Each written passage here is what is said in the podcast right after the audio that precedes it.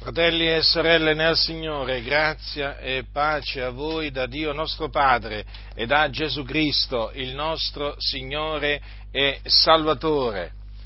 Il nostro grande Dio, che è il solo vero Dio, perché al di fuori di Lui non v'è altro Dio, parla tramite visioni.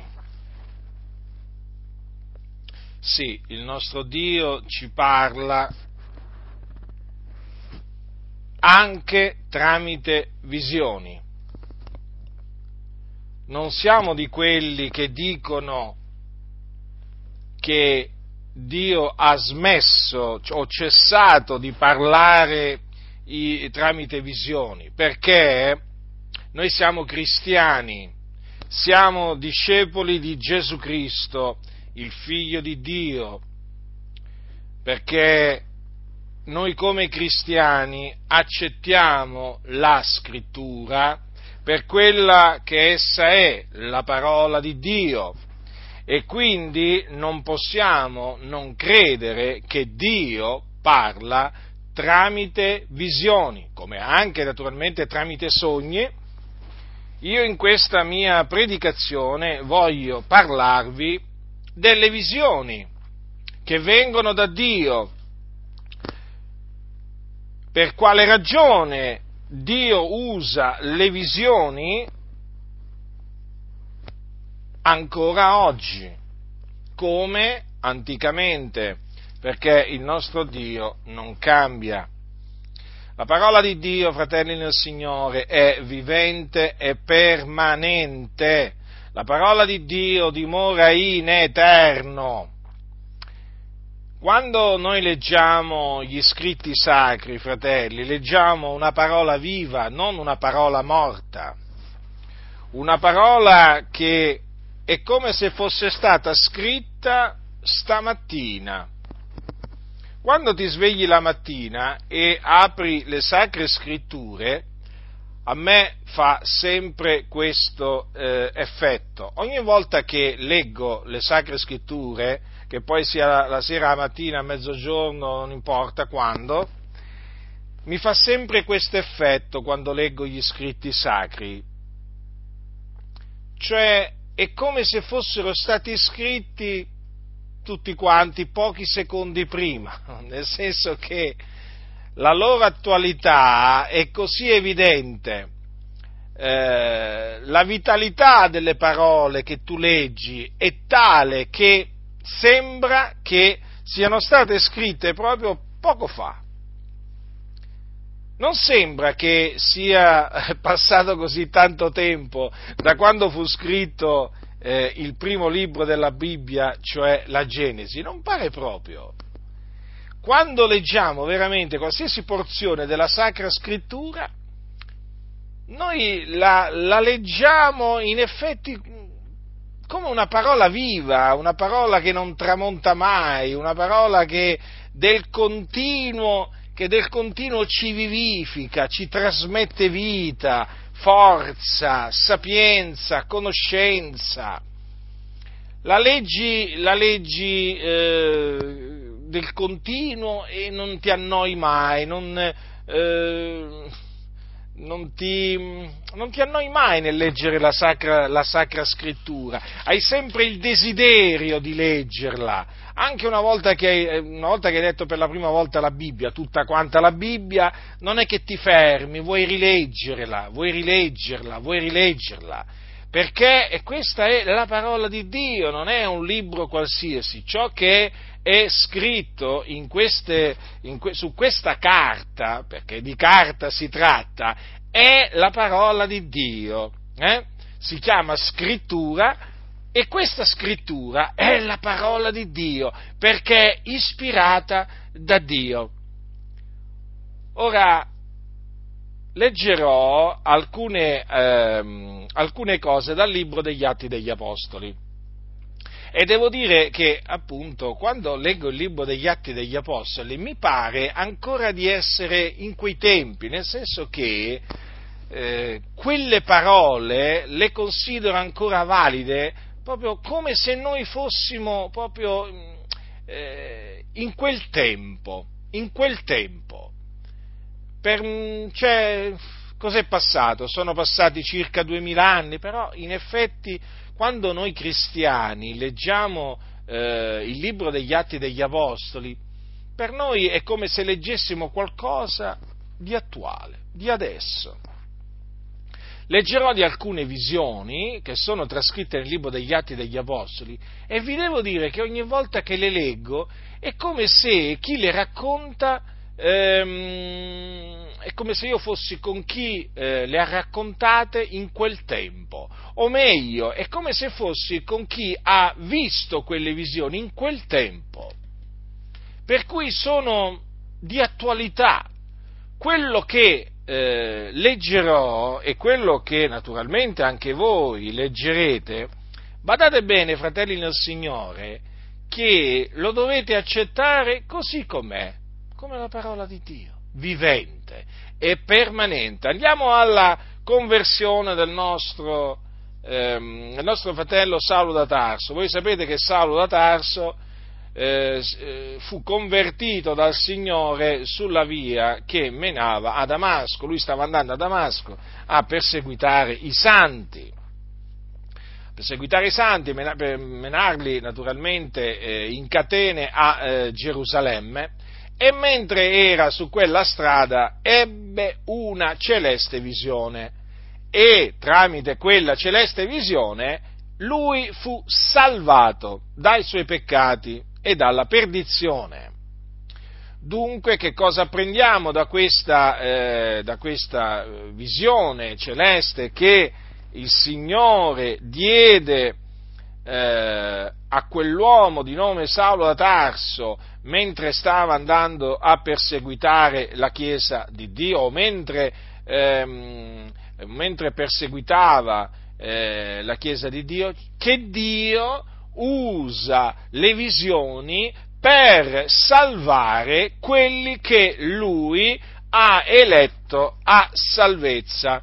Naturalmente, naturalmente userà le visioni ehm, con coloro che lui, con, coloro, con quelli ehm, che Dio ha deciso di salvare in questa maniera, perché non è che nel libro degli Atti degli Apostoli tutti quelli che sono stati salvati dal Signore sono stati salvati mediante una celeste visione o dopo avere, eh, dopo avere visto Gesù o dopo che gli apparve Gesù e dopo che gli era apparso Gesù. No, questo vale eh, in alcuni casi, ma vale ancora oggi, come valeva nel primo secolo dopo Cristo. Così è scritto, ascoltiamo che cosa dice Paolo, è molto interessante quello che dice, lo ha raccontato davanti a delle autorità, davanti al re Agrippa davanti a Re Agrippa c'erano poi anche eh, dei tribuni, poi c'erano i principali della città e poi c'era il governatore Festo. Quindi tenete bene a mente che quello che sto per leggervi, lui lo disse davanti a delle persone che non erano cristiani. Hm? Allora, così dice l'Apostolo Paolo, capitolo 26 del libro degli Atti capitolo 26 del libro degli Atti degli Apostoli. Paolo naturalmente si difende, era in catene a motivo di Cristo, eh, veniva, veniva accusato dai giudei e davanti al re Agrippa si eh, scolpò, eh, si difese come era in suo diritto di fare. Capitolo 26, dunque, dal versetto 4 quale sia stato il mio modo di vivere nella, dalla mia giovinezza fin dal principio trascorse in mezzo alla mia nazione e in Gerusalemme, tutti i giudei lo sanno, poiché mi hanno conosciuto fin da allora e sanno, seppur vogliono renderne testimonianza, che secondo la più rigida setta della nostra religione sono vissuto fariseo. E ora sono chiamato in giudizio per la speranza della promessa fatta da Dio ai nostri padri, della quale promessa le nostre dodici tribù, che servono con fervore a Dio notte e giorno sperano di vedere il compimento. E per questa speranza, ora io sono accusato dai giudei, perché mai si giudica da voi cosa incredibile che Dio risusciti i morti? Quante a me, avevo sì pensato anch'io di dover fare molte cose contro il nome di Gesù il Nazareno, e questo, di fatti, feci a Gerusalemme. E avutone facoltà dai capi sacerdoti, serrai nelle prigioni molti dei santi. E quando erano messi a morte io detti il mio voto. E spesse volte per tutte le sinagoghe li costrinsi con pene a bestemmiare, infuriato oltremodo contro di loro, li perseguitai fino nelle città straniere, che facendo, come andava a Damasco, con potere e commissione dei capi sacerdoti, io vidi, o re, per cammino a mezzogiorno una luce dal cielo più risplendente del sole, la quale lampeggiò intorno a me e a coloro che viaggiavano meco, ed essendo noi tutti caduti in terra, udì una voce che mi disse in lingua ebraica, Saulo, Saulo, perché mi perseguiti? Ed è duro di ricalcitrare contro gli stimoli. E io dissi, chi sei tu, Signore? E il Signore rispose, io sono Gesù che tu perseguiti ma levati e stai in piedi, perché per questo ti sono apparito, per stabilirti ministro e testimone delle cose che tu hai vedute e di quelle per le quali ti apparirò ancora, liberandoti da questo popolo e dai gentili, ai quali io ti mando per aprire loro gli occhi, onde si convertano dalle tenebre alla luce, dalla potestà di Satana a Dio, e ricevono per la fede in me la remissione dei peccati e la loro parte ed eredità fra i santificati. Perciò, o re Agrippa, io non sono stato disubbidiente alla celeste visione, ma prima a quei di Damasco, poi a Gerusalemme e per tutto il paese della Giudea e ai gentili ho annunziato che si ravvengano e si convertano a Dio facendo opere degne del ravvedimento. Per questo i giudei, avendomi preso nel Tempio, tentavano di uccidermi, ma per l'aiuto che viene da Dio sono durato fino a questo giorno, rendendo testimonianza a piccoli e grandi, non dicendo nulla all'infuori fuori di quello che i profeti e Mosè hanno detto dover avvenire, cioè che il Cristo soffrirebbe e che egli il primo a risuscitare dai morti annunzierebbe luce al, al popolo e ai gentili. Dunque ebbe, pa, pa, Saulo ebbe una celeste visione. In quella celeste visione gli apparve Gesù. Lui vide Gesù e lo sentì parlare. Considerate dunque attentamente questo, è, è confermato che lui, lui, vide Gesù perché quando poi andò, eh, Anania andò da lui, mh, hm, quando Anania, quel discepolo di Damasco, quel pio discepolo timorato di Dio, andò eh, da Saulo, mh, hm, eh, per ordine del Signore, gli disse, tra le altre cose, l'Iddio dei nostri padri ti ha destinato a conoscere la sua volontà e a vedere il giusto e a udire una voce dalla sua bocca. Dunque, in quella celeste visione, Saulo da Tarso vide il giusto, cioè Gesù Cristo, il figlio di Dio. D'altronde Gesù gli disse, quando Saulo gli disse, chi sei tu, Signore? E Gesù gli rispose, io sono Gesù. Che parole, fratelli. Eh? Io sono Gesù, che tu perseguiti. Sì, Saulo da Tarso perseguitava Gesù. Perseguitando i discepoli di Gesù, lui perseguitava Gesù. Mm? Quindi Gesù gli apparve e gli parlò gli dette degli ordini e fu eh, in quella circostanza, dunque, grazie a quella celeste visione, che Saulo da Tarso diventò un discepolo di Gesù Cristo e da persecutore diventò perseguitato. Eh? Perché, come disse Gesù, se hanno perseguitato me, perseguiteranno anche voi. E questo val, eh, diciamo, valse anche per Saulo ad Arso. Infatti, cominciò ad essere poi perseguitato a motivo di Gesù Cristo. Dunque, vedete fratelli nel Signore, la scrittura è chiara. E ci sono dei casi di eh, conversioni a Cristo che sono, eh, diciamo, prodotte da eh, visioni celesti. In, non necessariamente visioni celesti in cui appare Gesù, mh, mm, parla Gesù, eh? però una cosa è certa, sì, ci sono quelli che si sono convertiti, eh? Ci sono quelli che si sono convertiti proprio per aver visto Gesù in visione, eh? sì, sì, fratelli nel Signore, ancora oggi, ancora oggi. Ma cosa vogliono farci credere i cessazionisti? Che Dio è cambiato? Eh sì, evidentemente ci vogliono far credere, i cessazionisti sono quelli che dicono che con la morte degli apostoli Dio ha smesso, eh, Dio ha smesso di dare visioni, sogni, eh? dicono che il Signore non compie più miracoli, non fa più guarigioni, non dà più i doni spirituali, eh?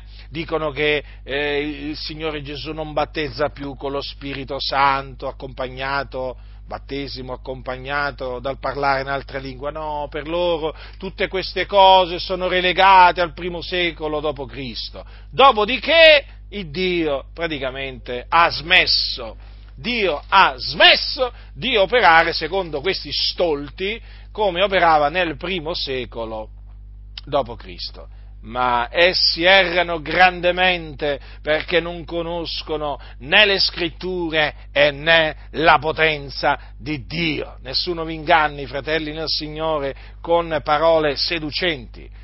Ancora oggi Dio parla agli uomini tramite visioni e eh, parla anche agli increduli tramite visioni. Hm? per, naturalmente, salvarli, per salvarli, perché la visione celeste che il Signore diede a Saulo, perché gliela diede? Per salvarlo. E difatti lo salvò, lo salvò, il Signore lo aveva eletto a salvezza prima della fondazione del mondo, Saulo da Tarso, e quando venne il tempo stabilito da Dio, il Signore lo salvò e decise di salvarlo in questa maniera. Certo, avrebbe potuto pure salvarlo in un'altra maniera, eh? Il Signore quante maniere ha per salvare, per salvare i peccatori? E quante? Tantissime. In questo caso decise di salvarlo appunto mediante una celeste eh, visione. Peraltro in questa celeste visione già il Signore gli preannunciò che l'aveva chiamato eh, eh, a predicare la sua parola, eh? O meglio che lo aveva stabilito ministro, eh, ministro dell'Evangelo. Mm. Per questo ti sono apparito per stabilirti ministro è testimone delle cose che tu hai vedute, di quelle per le quali ti apparirò ancora. Notate anche questo, particolare, fratelli, un particolare importante. Eh? Cioè Gesù gli preannunziò in quella visione che gli sarebbe ancora apparso e di quelle per le quali ti apparirò ancora. Ma vi rendete conto? Cioè, Saulo da Tarso, eh, do, in quella visione se, seppe che il Signore gli sarebbe apparso ancora. Che bello, eh? Mi viene da dire, che bello, che meraviglioso, eh? È una cosa meravigliosa. Cioè il Signore Gesù ti parla e ti dice che ti apparirà ancora. Ma veramente è una cosa, è una cosa gloriosa, meravigliosa. E Paolo ricevette da Dio questa, questa grazia. Dunque, ecco eh, una delle circostanze o una delle ragioni eh, per le quali il Signore parla, parla in visione, dà, eh, dà le visioni. Un'altra, eh, quindi per salvare, eh, per salvare i, eh, i, peccatori. Eh, il Signore dà delle visioni anche per incoraggiare, incoraggiare. Per esempio, prendiamo, prendiamo l'Apostolo Paolo, eh? L'Apostolo Paolo Corinto, capitolo 18, ascoltate che cosa c'è scritto. Allora, è scritto così, mm, capitolo 18 dal versetto 4, e ogni sabato discorreva nella sinagoga e persuadeva giudei e greci. Ma quando Sile e Timoteo furono venuti dalla Macedonia, Paolo si diede tutto quanto alla predicazione testimoniando ai giudei che Gesù era il Cristo. Però, contrastando essi e bestemmiando, egli scosse le sue vesti e disse loro, il vostro sangue ricada sul vostro capo. Io ne sono netto da ora innanzi ai gentili. E partitosi di là, entrò in casa d'un tale chiamato Tizio Giusto, il quale temeva Dio e aveva la casa contigua alla sinagoga. E Crispo, il capo della sinagoga, credette nel Signore con tutta la sua casa e molti dei corinzi, udendo Paolo, credevano ed erano battezzati. E il Signore disse di notte in visione a Paolo, non temere, ma parla e non tacere, perché io sono teco e nessuno metterà le mani su te per farti del male per, poiché io ho un grande popolo in questa città. Ed egli dimorò qui un anno e sei mesi, insegnando fra loro la parola di Dio. Vedete, fratelli? Allora, il Signore parlò in visione, vedete? Ebbe una visione Paolo a Corinto, nella città di Corinto, quindi in Acaia. Hm? Non temere. Quante volte è scritto nella Bibbia? Eh? Non temere. Ebbene, Paolo ricevette questo ordine da parte del Signore Gesù, non temere. Ma parla e non tacere. Vedete?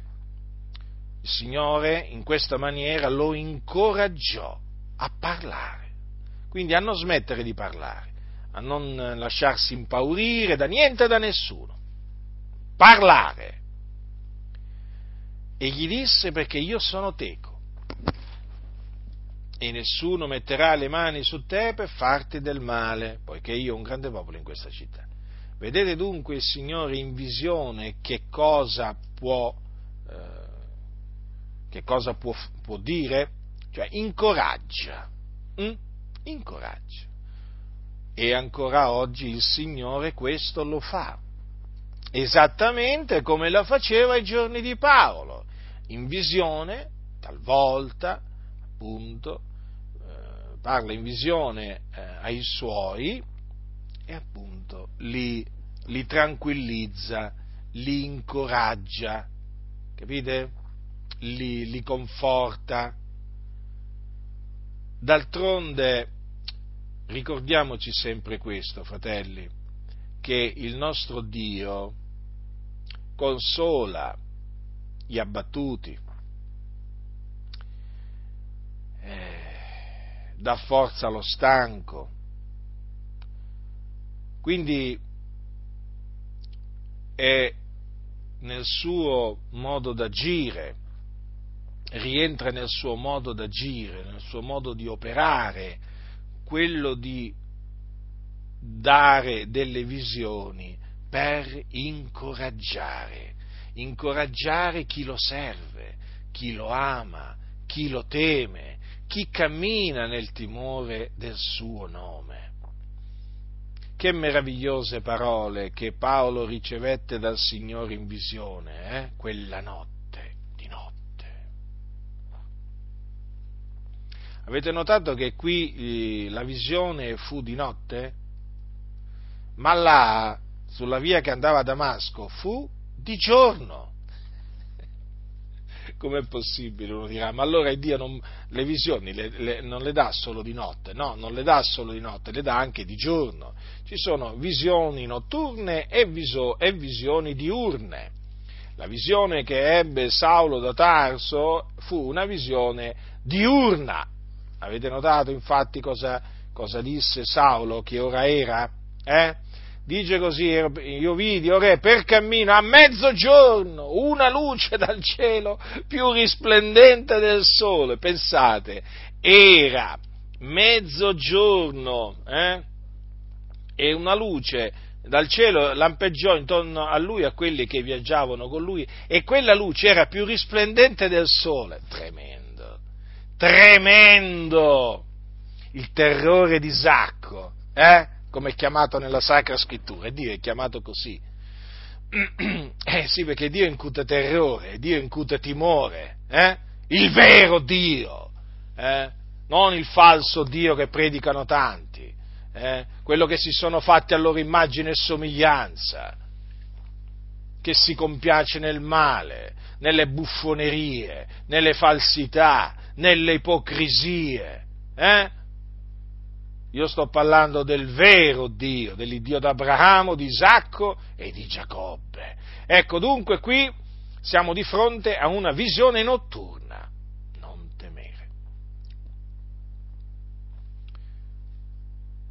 Un'altra circostanza in cui eh, un uomo di Dio ebbe una celeste visione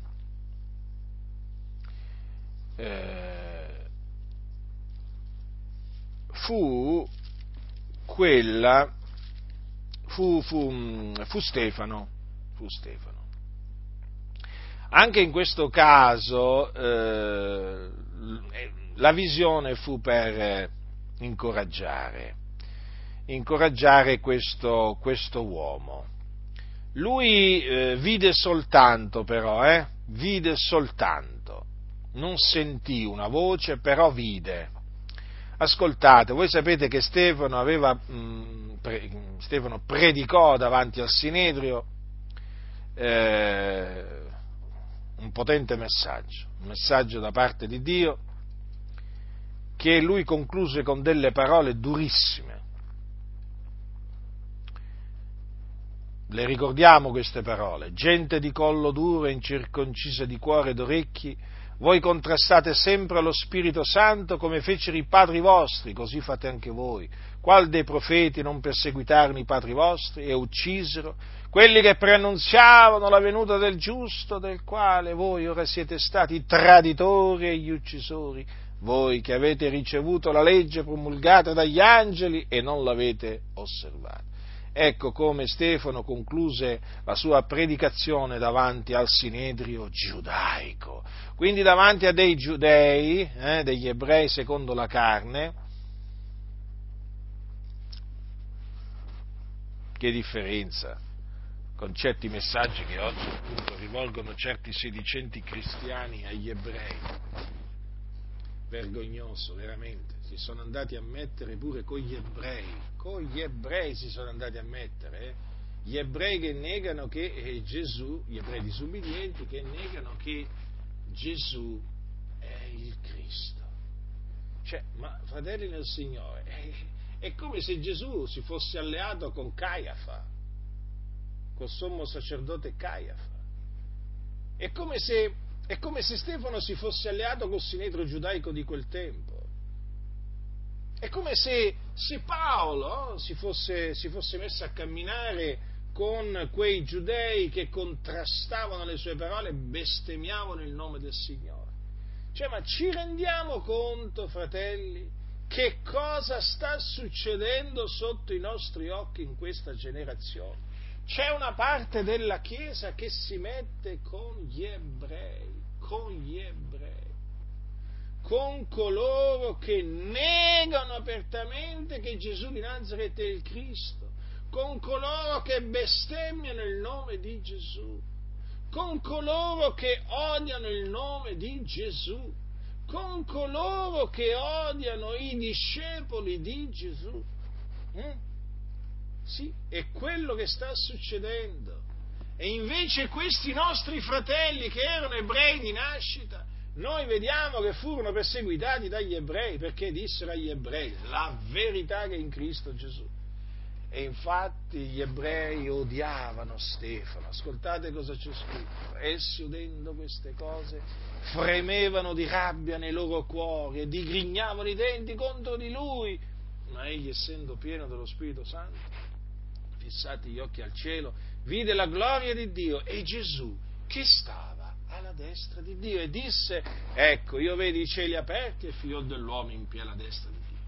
Ma essi gettando di gran gridi si durarono gli orecchi e tutti insieme si avventarono sopra lui e cacciatolo fuori della città si diedero a lapidarlo e i testimoni deposero le loro vesti ai piedi di un giovane chiamato Saulo e lapidavano Stefano che invocava Gesù e diceva Signore Gesù ricevi il mio spirito. Poi postosi in ginocchio gridò ad alta voce Signore non imputare loro questo peccato. E detto questo si addormentò. Che dire fratelli del Signore che dire? Che morte che ha fatto questo nostro fratello lapidato. Lapidato dagli ebrei a motivo di Gesù Cristo il figlio di Dio e avete notato come prima di morire, poco prima di morire, ebbe una visione. I cieli aperti vide e figlio dell'uomo in piedi alla destra di Dio. Cioè vide Gesù che stava alla destra di Dio. Voi sapete infatti, e lo vide in piedi, eh? In piedi alla destra di Dio.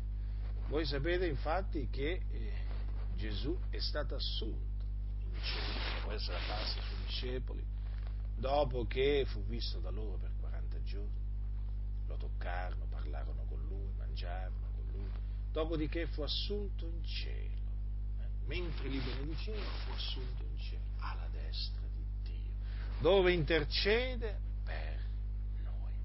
Ebbene, in quella visione celeste Stefano vide Gesù alla destra di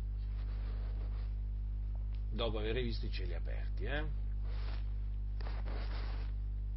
Naturalmente superfluo dire che quella visione celeste fu di grande incoraggiamento per quell'uomo di Dio, così coraggioso, così, così pieno di sapienza, hm? perché parlava con sapienza, con potenza. Ma il Signore aveva deciso di prenderselo con sé, di salvarlo nel suo regno celeste e quindi, e quindi fece sì che appunto lui, cioè non impedì il Signore che, che fosse messo a morte per lapidazione. E quindi vedete, quando arriva il momento stabilito da Dio, eh, sopraggiunge la morte, che poi sia per lapidazione o in un'altra maniera, comunque arriva quel momento. In questa circostanza, vedete, Stefano ebbe una, una visione celeste anche. Un'altra, un'altra, circostanza in cui troviamo una eh, visione data da Dio è a Troas. A Troas. Qui fu data una visione a eh, Paolo per eh, guida. Eh? Il motivo di questa visione fu per guidare lui e i suoi collaboratori in, una, eh, in un certo posto a predicarvi l'Evangelo. Quindi eh, il Dio dà eh, delle visioni agli increduli per salvarli dai loro peccati, Dio dà delle visioni ai suoi per incoraggiarli, confortarli, ma Dio dà anche delle visioni ai suoi per guidarli, per mostrargli la, eh, sua, la sua volontà in merito a qualche cosa, eh? a qualche cosa che essi devono, devono fare ascoltate che cosa c'è scritto al capitolo 16 del libro degli Atti degli Apostoli, capitolo 16 dal versetto 6. Allora, tenete presente che allora, eh, qui ci troviamo davanti al secondo viaggio eh, apostolico di Paolo. Allora, Paolo era con Sila o Silvano e anche Timoteo. Eh? Ascoltate che cosa dice Luca, il libro degli Atti l'ha scritto Luca. Capitolo 16 dal versetto 6. Poi traversarono la Frigia e il paese della Galazia, avendo lo Spirito Santo vietato loro di annunziare la parola in Asia. E giunti sui confini della Misia tentarono di andare in Bitinia, ma lo Spirito di Gesù non lo permise. E passata la Misia, discesero in Troas. E Paolo ebbe di notte una visione. Un uomo macedone gli stava dinanzi e lo pregava dicendo, passa in Macedonia e soccorri come egli ebbe avuto quella visione, cercammo subito di partire per la Macedonia, tenendo per certo che Dio ci aveva chiamati là ad annunziare loro l'Evangelo. Dunque, erano in viaggio, a motivo dell'Evangelo, eh, Paolo, Sila eh, e, eh, e Timoteo traversarono la Frigia e il paese della Galazia perché lo Spirito Santo gli aveva vietato di annunziare la parola in Asia. Ora non sappiamo in che maniera glielo vietò, però sappiamo che glielo vietò. Poi, giunti sui confini della Misia, tentarono di andare in Bitinia, ma lo Spirito di Gesù non lo permise loro. Anche qui non sappiamo come, eh, come fece a non permetterglielo, ma sappiamo che eh, non glielo permise poi loro naturalmente proseguirono e passarono la Misia, discesero in Troas. Vedete? Che cosa avvenne a Troas? Che di notte Paolo ebbe una visione. In questa visione gli apparve un uomo macedone che gli stava davanti e lo pregava dicendo passa in Macedonia e soccorrici. Ora, notate, notate, eh? non c'è scritto che gli apparve Gesù, hm? ma gli apparve un uomo macedone. Riconobbe che quell'uomo era un uomo macedone e questo uomo gli disse queste parole, passa in Macedonia e soccorrici. Ora, qui c'è scritto passa in Macedonia e soccorrici c'è scritto vieni in Macedonia a predicare l'Evangelo, a predicare la parola di Dio. Questa fu la visione, il contenuto della visione fu questo. E come egli ebbe avuta quella visione, cercammo subito di partire per la Macedonia, tenendo per certo che Dio ci aveva chiamati là ad annunziare loro l'Evangelo. Allora, chiaramente Paolo, avuta quella visione, la raccontò la raccontò ai suoi collaboratori, a quelli che erano in viaggio con lui. Che cosa c'è scritto? Ecco qui lo scrittore si include perché dice cercammo, cercammo. Allora, cercammo subito di partire per la Macedonia. Vedete? Paolo ha quella visione, la racconta e subito cercano di partire, subito subito, immediatamente. Perché? Subito? Senza indugio? Perché loro erano sicuri che Dio li aveva chiamati in Macedonia ad annunziare loro l'Evangelo. Ecco, vedete fratelli? La fede e anche l'ubbidienza, eh?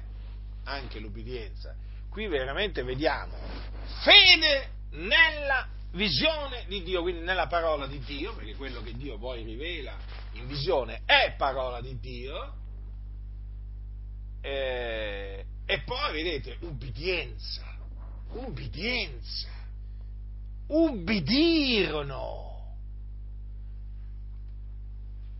Non ci fu nessuno di loro che mise in dubbio il contenuto di quella visione. Io vi lascio immaginare, fratelli, io vi lascio immaginare oggi, ma oggi se, se, tu racconti che Dio ti ha parlato, o in visione, o in sogno, o con una voce udibile, senza, eh, senza quindi un sogno, senza eh, una visione, eh? semplicemente con una voce udibile, eh? Ma non importa quello che Dio ti ha detto, ma se tu lo racconti, Uh, non vi dico, fratelli, non vi dico che cosa succede in taluni. È come se tu stessi bestemmiando. È come se tu stessi raccontando una barzelletta. Dipende, no? Dipende. C'è chi si indigna, che ti offende. Hm? Ti offende, sì, ti calunnia. Poi c'è chi ti deride e dice, ma sono sciocchezze.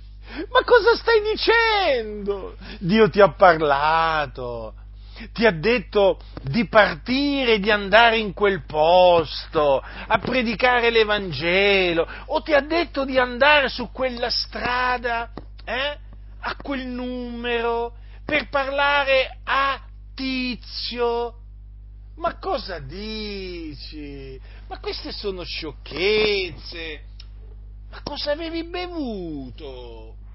Non è che avevi mangiato un po' troppo prima. Ma che ti è successo? Sono preoccupato per te. Magari ti consigliano anche di farti vedere da un buon medico, da un buon dottore. Magari chiamano pure l'autoambulanza, eh? Ma magari chiamano, che ne so io, quelli del manicomio, eh? qui del manicomio, dove i manicomi sono aperti però, eh? Chiamano il manicomio perché chiaramente tu sei da ricoverare, tu sei matto. Questo vede, questo vede visioni. Hm? Questo dice che Dio gli ha parlato, che ha sentito una voce udibile. Ma cosa sono queste cose? Queste sono cose che accadono ai figlioli di Dio. Niente di nuovo sotto il sole, semplicemente fanno parte di quella manifestazione dello Spirito Santo che purtroppo oggi tanti che si dicono cristiani rigettano perché hanno rigettato la parola di Dio, la scrittura, e sono quelli che poi ti vengono a dire noi siamo di quelli della sola scrittura. Sola scrittura? Sola scrittura? Sì, era un principio della riforma protestante. Sola scrittura. A me mi pare che voi siete quelli del principio senza scrittura o contra scrittura. Ma quale sola scrittura? Piacesse a Dio che voi foste per la sola scrittura.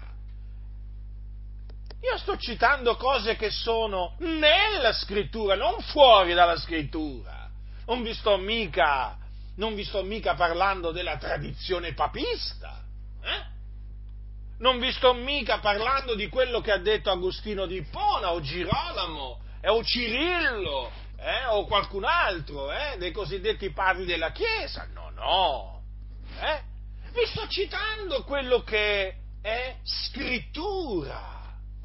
Ma evidentemente questi ipocriti eh, che dicono ogni scrittura è ispirata da Dio, noi ci rifacciamo solo alla scrittura in materia di dottrina e di morale, ma non è vero, ipocriti. Voi contrastate la scrittura in materia di dottrina e di morale su tanti punti.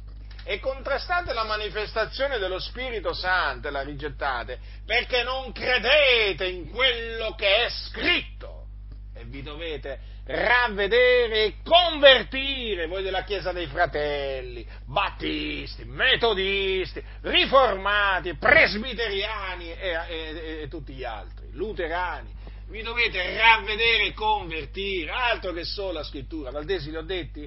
Non mi voglio mai dimenticare dei Valdesi, perché sono tra i più insensati che esistono. Vi dovete ravvedere convertire alla scrittura, sì, alla scrittura, abbandonando le vostre favole, eh? le favole che vi hanno trasmesso i vostri predecessori, eh? che erano insensati come voi su questa materia. Eh? Ma quale cessazionismo? Il cessazionismo è una menzogna che procede da Satana. Dio non ha cessato nemmeno di dare visioni. Ma sapete qual è il grosso problema? che addirittura oggi eh, rigettano la manifestazione dello Spirito, non solo quelli che si sa no, sono cessazionisti, ma anche tanti pentecostali, cosiddetti pentecostali, che appunto da, dai quali uno si dovrebbe aspettare, no? Si dovrebbe aspettare, voglio dire, che credono alla manifestazione dello Spirito. Ma che, fratelli?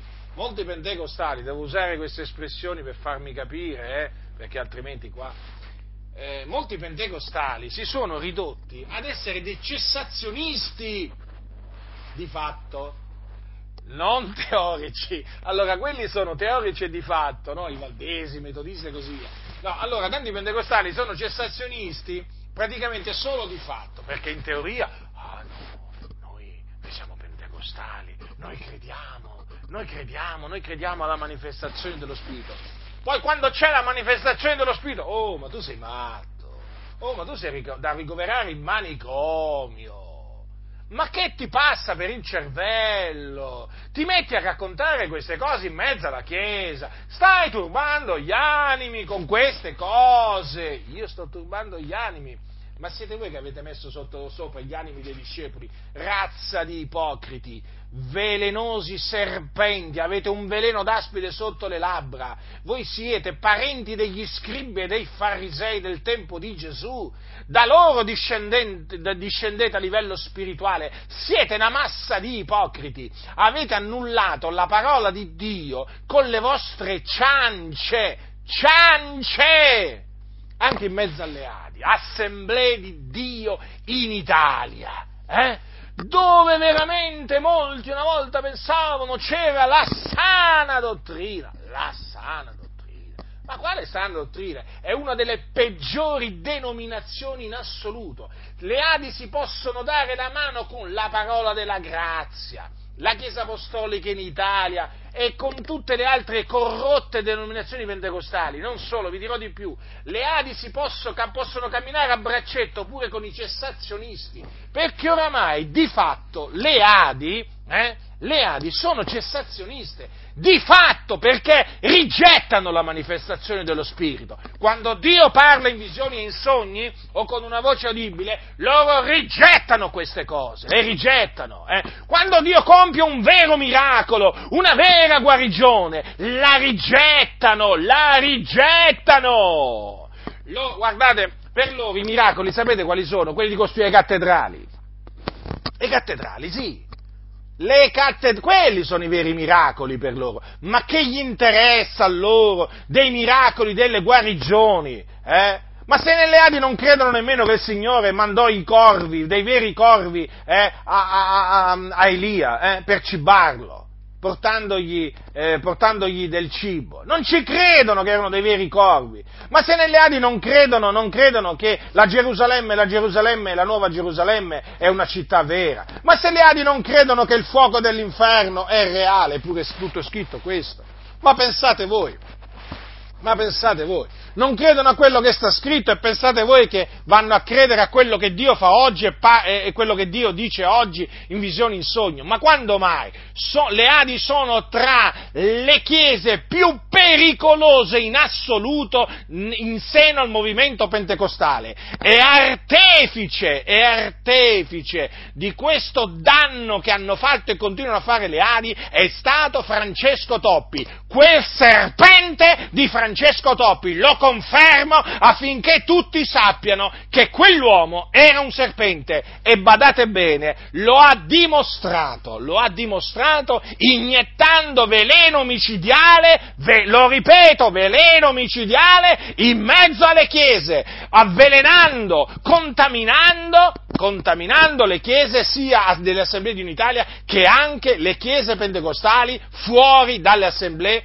di Dio in Italia. E badate bene, e badate bene, che io ho confutato Toppi, eh?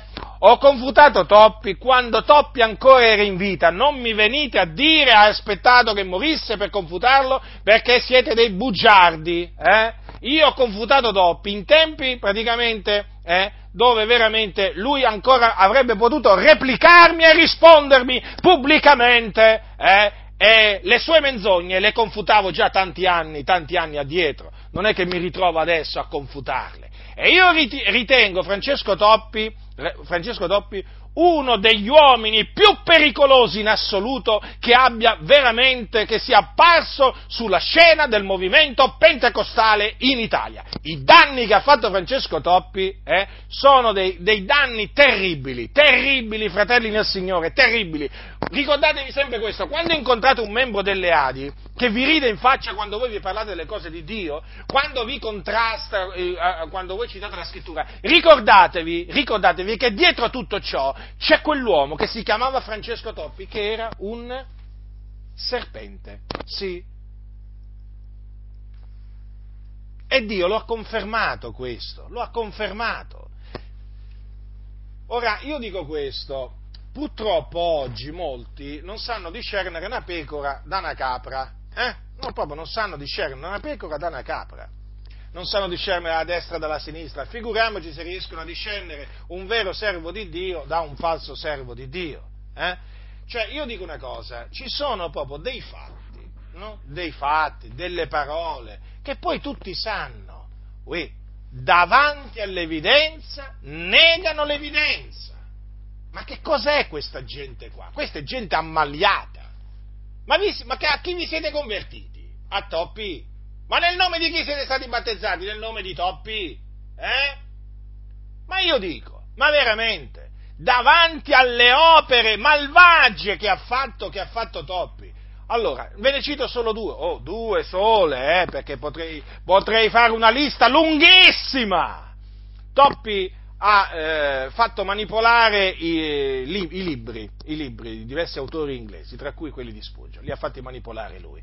Toppi ha portato le assemblee di Dio in Italia a fare un'intesa con lo Stato. Solo queste due cose già lo squalificano a vita. E poi, e poi non parliamo allora eh, delle false dottrine. Chi ha introdotto la gap theory? Eh? Chi l'ha introdotta? Chi ha introdotto il fuoco allegorico dell'inferno? Chi ha introdotto la nuova Gerusalemme allegorica? Chi? Chi? Qual è il suo nome? Eh? E tante altre, e tante altre menzogne, e tante altre menzogne. Chi ha introdotto il disprezzo e il rigetto delle visioni e dei sogni di Dio? Sì, sempre lui, sempre lui era uno che disprezzava le visioni e i sogni di Dio. Cioè pubblicamente lui, pubblicamente lui ha deriso coloro che hanno avuto sogni e visioni da parte di Dio, li ha offesi. E io me ne dovrei stare zitto. E io mi dovrei stare zitto. Ecco perché Dio molti anni fa fece vedere a una sorella in sogno, eh? Un fascio di legna e un serpente uscire da questa legna che aveva la testa rivolta verso il pulpito, poi si è girata e aveva la testa di Francesco Toppi. Io ho creduto a questo sogno come un sogno proveniente da Dio, ma perché io ho studiato la vita, la vita, le opere eh, e le dottrine di Francesco Toppi e posso assicurarvi che quel sogno era un sogno verace.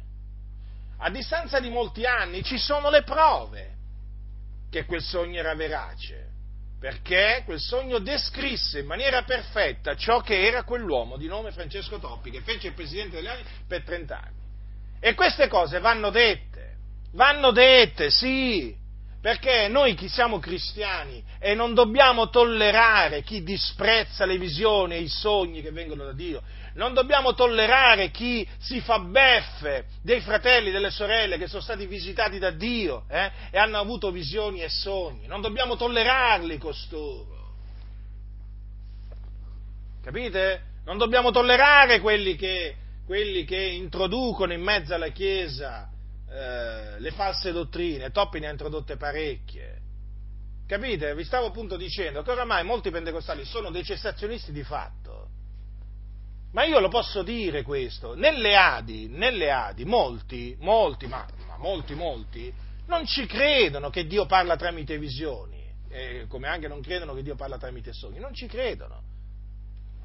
Ne parlano mai? I pastori? Mai anzi se, se, se, possono ci parlano contro, sono dei cessazionisti, ma scappate dalle Adi, fratelli nel Signore, questi non credono che Dio parla, ma se, allora riflettete, ma se non credono alla scrittura che è la parola di Dio, ma, ma, vi, ma, ma, voi potete immaginare che questi credono nelle visioni, nei sogni di Dio, nelle rivelazioni di Dio? Ma no, ma è impossibile, non credono a quello che sta scritto.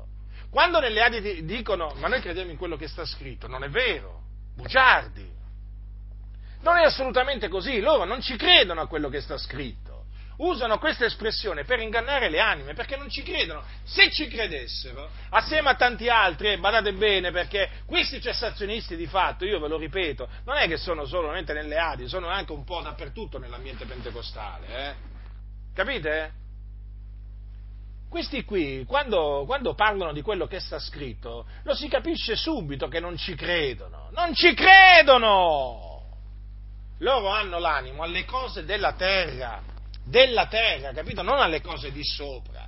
Loro hanno l'animo alle cose della terra, quindi non hanno l'animo alle cose spirituali. Infatti con loro non puoi parlare delle cose spirituali. Loro vogliono sentire parlare di soldi di decime, di offerte, di locali di culto, di progetti, queste cose qui, vacanze, belle macchine, bei vestiti, magnifici, eh? Bella vita, dolce vita, loro di queste cose vogliono sentir parlare, i pastori nelle Adi.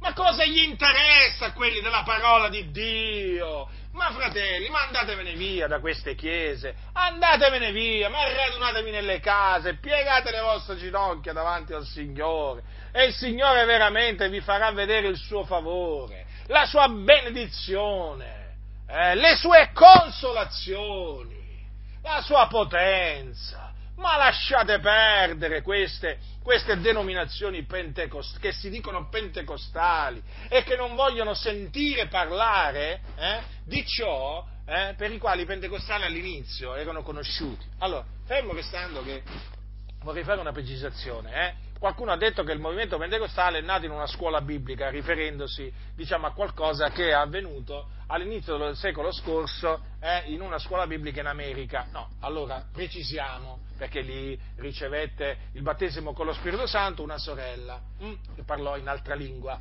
No, eh, facciamo una precisazione, come si dice, mettiamo i puntini sulle i. Allora, il pentecostalesimo è nato il giorno della Pentecoste. Eh, non mi venite a dire, eh, lo sapevo che avresti detto così. Ed è nato, ed è nato, eh, se dobbiamo usare questa espressione, nella sala di sopra. Non in una scuola biblica, non in una scuola rabbinica di quel tempo, no, no, no, no. È nato nella sala di, to- di sopra dove appunto i discepoli del Signore erano radunati e pregavano. Eh? Poi quando venne il giorno della Pentecoste, lo Spirito Santo scese su loro, furono ripieni di Spirito Santo e cominciarono a parlare in altre lingue. Fu lì che cominciò il tutto. Eh? Se dobbiamo appunto parlare, in quest- eh, diciamo, specificare l'origine del movimento pentecostale, dobbiamo dire in effetti che risale a quel giorno, al giorno della Pentecoste a Gerusalemme. Eh? E non nacque, eh? E non nacque in una scuola biblica, eh? Una sala di sopra. Mm allora qualcuno dirà, ma allora nella scuola biblica all'inizio del secolo scorso che è successo? Semplice, il Dio ha ricondotto ciò che era passato. Niente di, niente di nuovo sotto il sole, semplicemente una sorella ha ricevuto il battesimo con lo Spirito Santo, cominciò a parlare in altre lingue esattamente come era accaduto il giorno della Pentecoste. Tutto qui. E avvenne in una scuola biblica. Tutto qui poteva, poteva, accadere, poteva, accadere, in una stalla, poteva accadere, poteva accadere nel soggiorno di una casa, è successo là in una scuola biblica, Dio ha voluto così. Eh? Quindi vi stavo dicendo appunto che i pentecostali, perché così furono eh, soprannominati coloro che eh, ricevettero il battesimo con lo Spirito Santo all'inizio dello scorso secolo, eh, eh quelli che ricevettero il battesimo con lo Spirito Santo, col parlare in altra lingua, eh, eh, credevano che Dio parlava tramite visioni e sogni. E infatti, persino sulle riviste, sulle riviste dell'epoca, diciamo, eh, dove appunto venivano trascritti, per esempio c'erano dei resoconti eh, dalle varie missioni, proprio diverse volte si leggono proprio anche di visioni, eh? venivano proprio trascritte delle visioni che dei fratelli avevano, avevano avuto. Quindi era, diciamo, normale per i primi pentecostali credere alle visioni e ai sogni che Dio dà e chiaramente furono chiamati, furono chiamati denominati pentecostali eh, in ragione del fatto che avevano ricevuto eh, quello che prima di loro, i circa 120, avevano ricevuto a Gerusalemme il giorno della Pentecoste, da qui il termine pentecostali. Eh? Quindi quando, quando, dico che il movimento pentecostale risale al giorno della Pentecoste che seguì la, l'ascensione di Gesù in, in cielo. Ho voluto fare questa precisazione, sapete perché? Perché appunto ci sono quelli che eh, ehm, diciamo usano, usano, la storia a modo loro, eh? sono i soliti noti, eh, che praticamente eh, che cosa vogliono fare? Ehm, vogliono eh, portare i credenti nelle scuole bibliche, hm? che io chiamo antibibliche, vogliono portare i credenti nelle scuole bibliche eh, perché? Perché nelle scu- le scuole bibliche sono in mano alla massoneria e quindi la, eh, manipolano, men- manipolano, mentalmente eh, i credenti che vanno là a studiare e gli fanno accettare praticamente i massoni tutto quello che vogliono. Eh? È, eh, loro chiamano questa formazione eh? formazione, ma non è formazione, è deformazione, perché li deformano. Eh? Se, un, diciamo, se, sani, se entrano sani nella scuola biblica eh, escono malati, eh? Eh, se sono nella verità escono che sono nella menzogna, se, sono, sono, se entrano coraggiosi escono paurosi, hanno, se, entrano con la fede escono col dubbio, perché succede così, eh? Se quando entrano credono a tutto quello che sta scritto, quando escono poi non credono più a tutto quello che sta scritto. Allora, siccome che questi massoni, eh, questi anticristi, vogliono portare eh, i giovani, soprattutto i giovani nelle scuole bibliche, ai loro piedi, perché là ci sono loro eh, che insegnano le varie materie, allora eh, praticamente cosa dicono? Beh, vedete, il movimento pentecostale eh, praticamente, siccome che è nato in una scuola biblica, deve, deve andare nelle scuole bibliche. Allora non vi fate ingannare, fratelli del Signore, le scuole bibliche lasciategliele, lasciategliele vuote. Eh? Se siete iscritti andatevene via, se vi volete iscrivere non, non vi iscrivete perché là vi distruggono. Credetemi, vi distruggono. I massoni vi distruggono proprio tramite le scuole bibliche. Eh? Siccome che loro vogliono far credere che eh, appunto non è sufficiente leggere eh, solamente le scritture, no? bisogna, bisogna, leggere i libri, quali libri? Quelli scritti dai massoni naturalmente, no?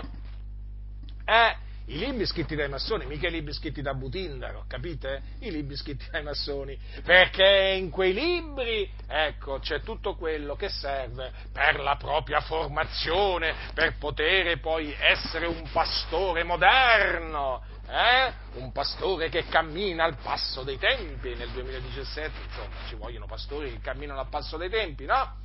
E siccome che queste scuole bibliche, queste facoltà teologiche sfornano pastori al passo con i tempi, tutti là devono andare, eh? Tutti là devono andare, così escono pastori dati all'ecumenismo, al dialogo interreligioso, pastori uomini del dubbio, eh, pastori che praticamente per i quali l'omosessualità non è peccato, pastori pastori che il peccato non sanno che cos'è, l'Evangelo men che meno. Capite cosa vogliono fare? Con appunto il pretesto appunto, che il, quella sorella ricevette il battesimo con lo Spirito Santo in una scuola biblica è molto molto molto tempo fa. Quindi state attenti perché questi sono furbi. Poi quando vai in queste scuole bibliche, praticamente lì appunto ti iniettano il veleno micidiale e ti spingono a rigettare la manifestazione dello Spirito, tra cui appunto ci sono le visioni, capite? Sì, ma anche questo, anche nelle scuole bibliche pentecostali, oramai figuratevi, cioè,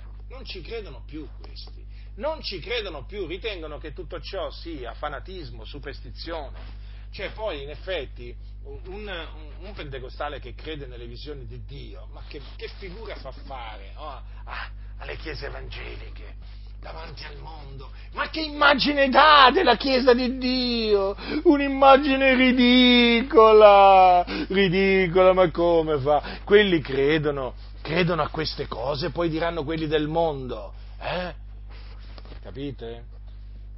Ma a noi quello, quello che dicono il mondo, quello che dice il mondo di noi, fratelli, non interessa proprio niente, a noi interessa quello che dice Dio di noi, eh? E soprattutto a noi interessa quello che dice la parola di Dio. Dio parla tramite visioni, sono trascritte le visioni? Ecco, noi crediamo che Dio opera in questa maniera, questo è l'operare di Dio, sapete? Questo è l'operare di Dio. Quando leggete qua nel libro degli Atti degli Apostoli, appunto queste visioni che io vi ho menzionato, sappiate che queste visioni fanno parte del modo di operare di Dio, che non muta, non è cambiato. Capito? Quindi state molto attenti perché c'è questo attacco eh, da parte della massoneria contro le chiese pentecostali. Vogliono praticamente eliminare quelle sacche, uso questa espressione, quelle, quelle sacche di pentecostali che rimangono, che ancora credono, credono che il Signore parla, tra le altre cose, che il Signore parla tramite visioni e sogni.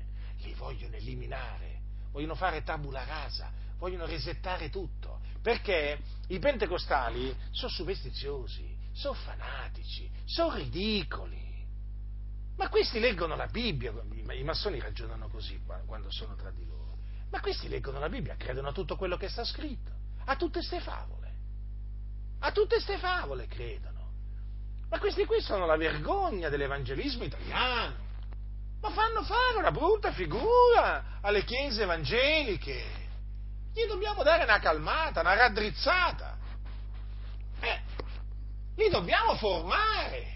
E qual maniera migliore eh, per formarli che quella di farli andare in una scuola biblica? Eh? Portiamo alle scuole bibliche, dicono i massoni nelle loro logge, a questi superstiziosi, sti fanatici, sti fondamentalisti. Vedrai che una volta che sono là dentro poi li formiamo a dovere e poi li faremo uscire a forma di, a forma di squadra naturalmente, eh? A forma di squadra, eh sì ti fanno uscire proprio a forma di squadra, proprio dalle scuole bibliche. Eh? E poi, sai, se vedono che sei, voglio dire, sei promettente, eh? ti portano pure nella loggia massonica, ti prendono sotto braccio e ti dicono, senti fratello, ma ti andrebbe di entrare in un'associazione culturale eh, famosa, eh, per aver avuto al suo interno tanti pastori, tanti pastori evangelici, eh? un'associazione culturale che ti aiuterà nella tua carriera pastorale. Ah sì, quello dice. E quale sarebbe questa associazione culturale? La massoneria. Ah! E allora naturalmente poi gli cominciano a dire, ma guarda che non sei mica solo, sai, tranquillo. Ci sono pastori anche pentecostali, mica solo valtesi, battisti, metodisti, ci sono anche pastori pentecostali. Vieni con ti posso assicurare che, che, noi, che noi, nelle logge eh, non adoriamo il diavolo, eh? non serviamo il diavolo. No, noi adoriamo e serviamo un principio regolatore, eh? un principio regolatore. Come si chiama questo principio regolatore? Il grande architetto dell'universo, il grande architetto dell'universo.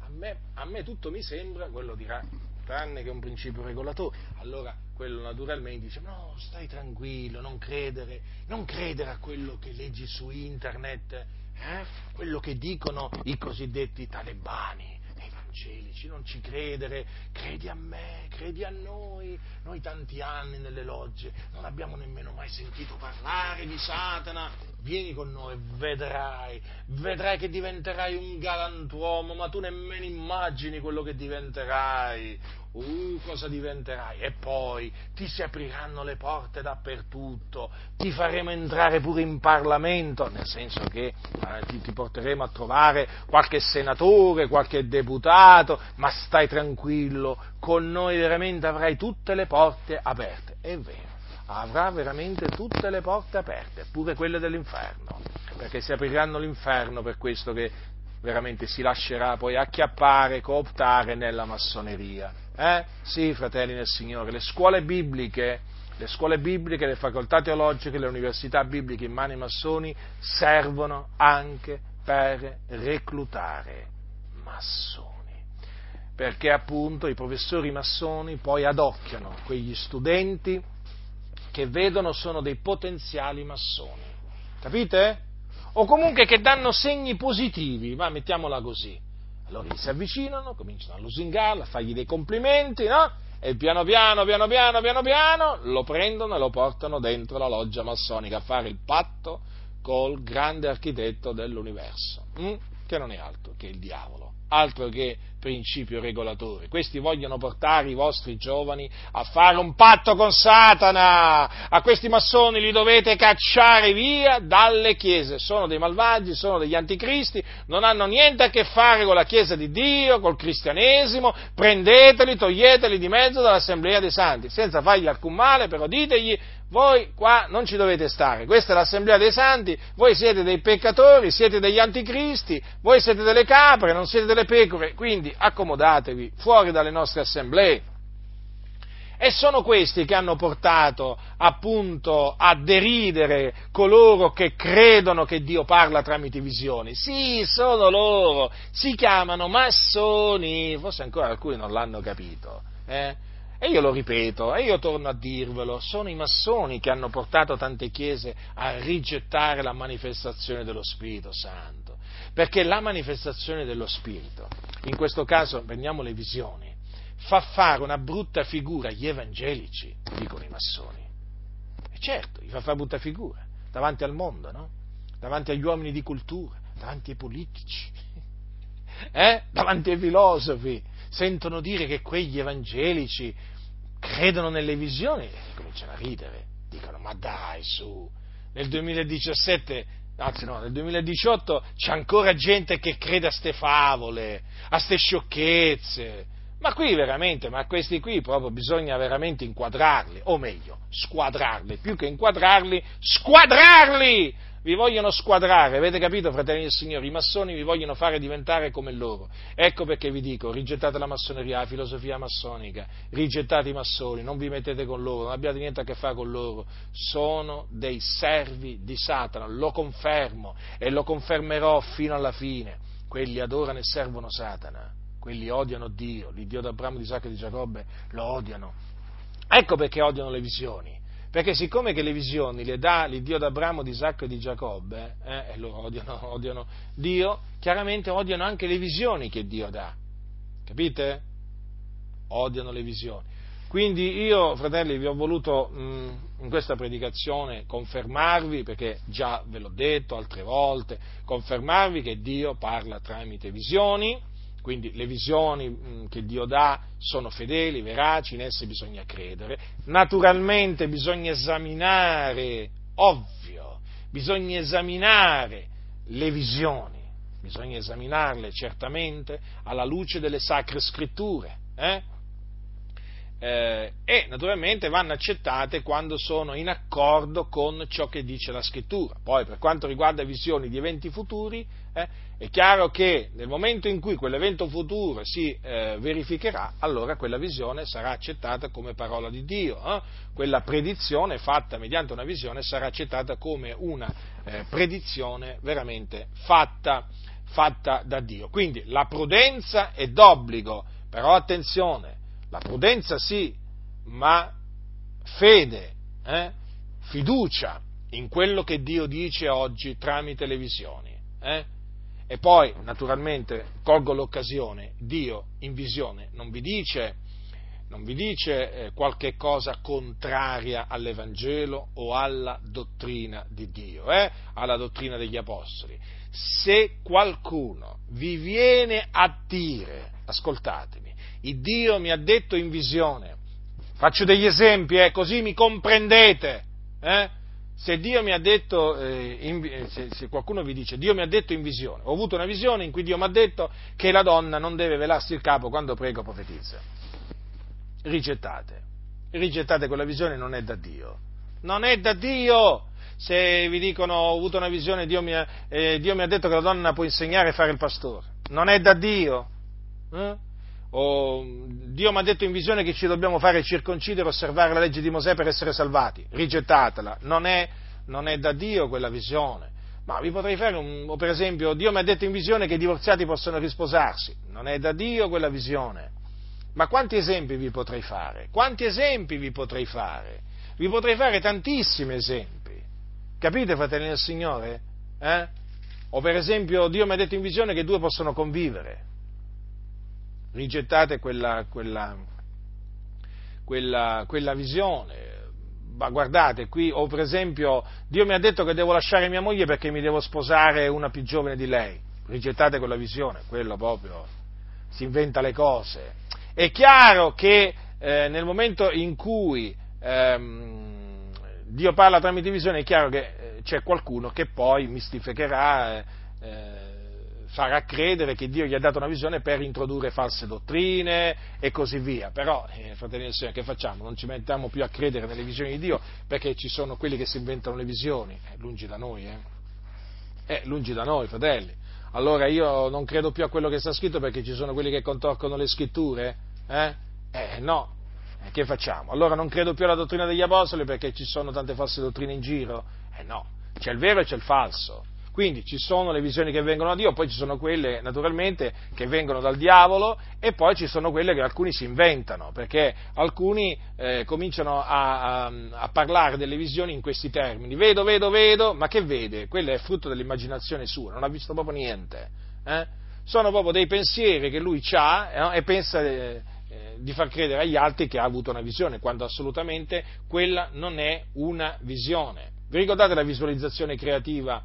Di Yonki Cho, eh, lui praticamente eh, diceva che tu pensi e hai una visione. Questo diceva sostanzialmente.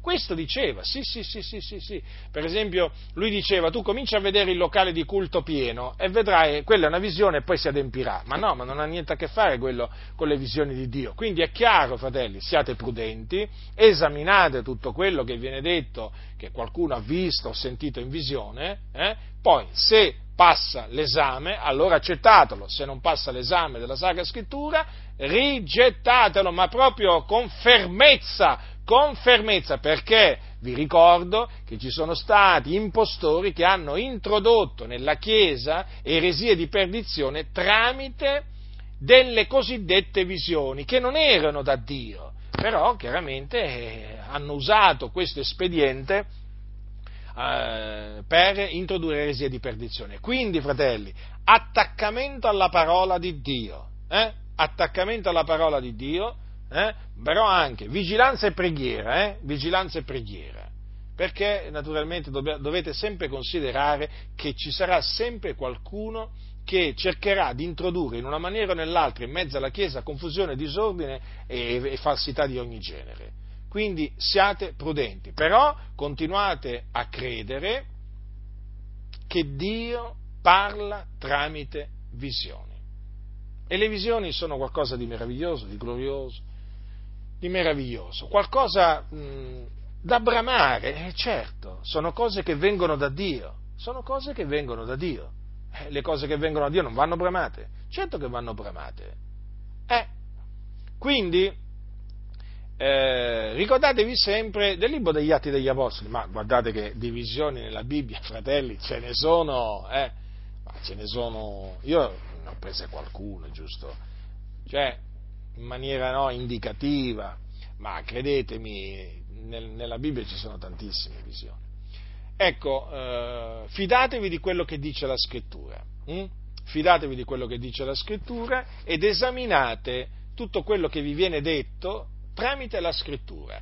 Anche quando qualcuno si presenta e dice di aver avuto un visione o un sogno, massima prudenza, esaminate con le sacre scritture e poi naturalmente mettetelo alla prova per, per, capire se ha avuto veramente una visione, se ha avuto veramente un sogno e poi naturalmente esaminate i fatti, eh? esaminate i fatti perché ci sono quelli che si inventano, si inventano visioni e sogni e quelli fratelli del Signore, quelli amano e praticano la menzogna, eh? Quelli sono pericolosissimi. Però la verità è questa, Dio parla ancora oggi tramite visioni. Credete alle visioni che sono scritte. Eh? E se Dio vi dà una visione, credeteci fermamente. Eh? La grazia del Signore nostro Gesù Cristo sia con tutti quelli che lo amano con purità incorrotta.